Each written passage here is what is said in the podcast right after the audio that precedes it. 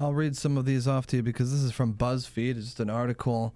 People sharing the the dumbest things that customers have gotten mad at them for. Customers, you know, in any industry, most of them seem to be at restaurants. Uh huh. Somebody complained uh, that her milkshake had milk in it. No, Oh my god! it's also in the name. I okay, like this is spurring one memory. I worked at an arcade. Yeah. And you know when you got your all your tickets and whatnot. This was before, you know, like everything was digital. Now they Yeah, have oh it all yeah, on. the tickets. Yeah, you actually had physical tickets that you had Yeah. to feed into the counter. yeah.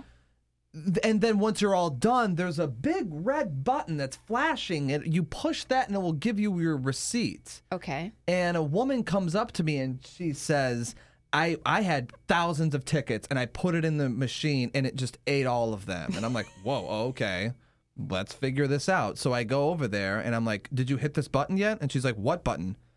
The big flashing- red button. That says push for ticket receipt. And I pushed it and her ticket receipt printed out and she started yelling at me and saying very horrible things. Bless her. just um, a customer complained that their ice wouldn't stay at the bottom of their glass. Oh my gosh! Take it up with science. Physics.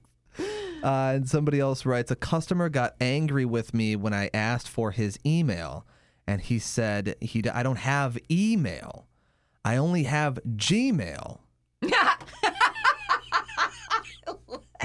I'm using that one. I'm gonna use that one. I don't have email. I have Gmail.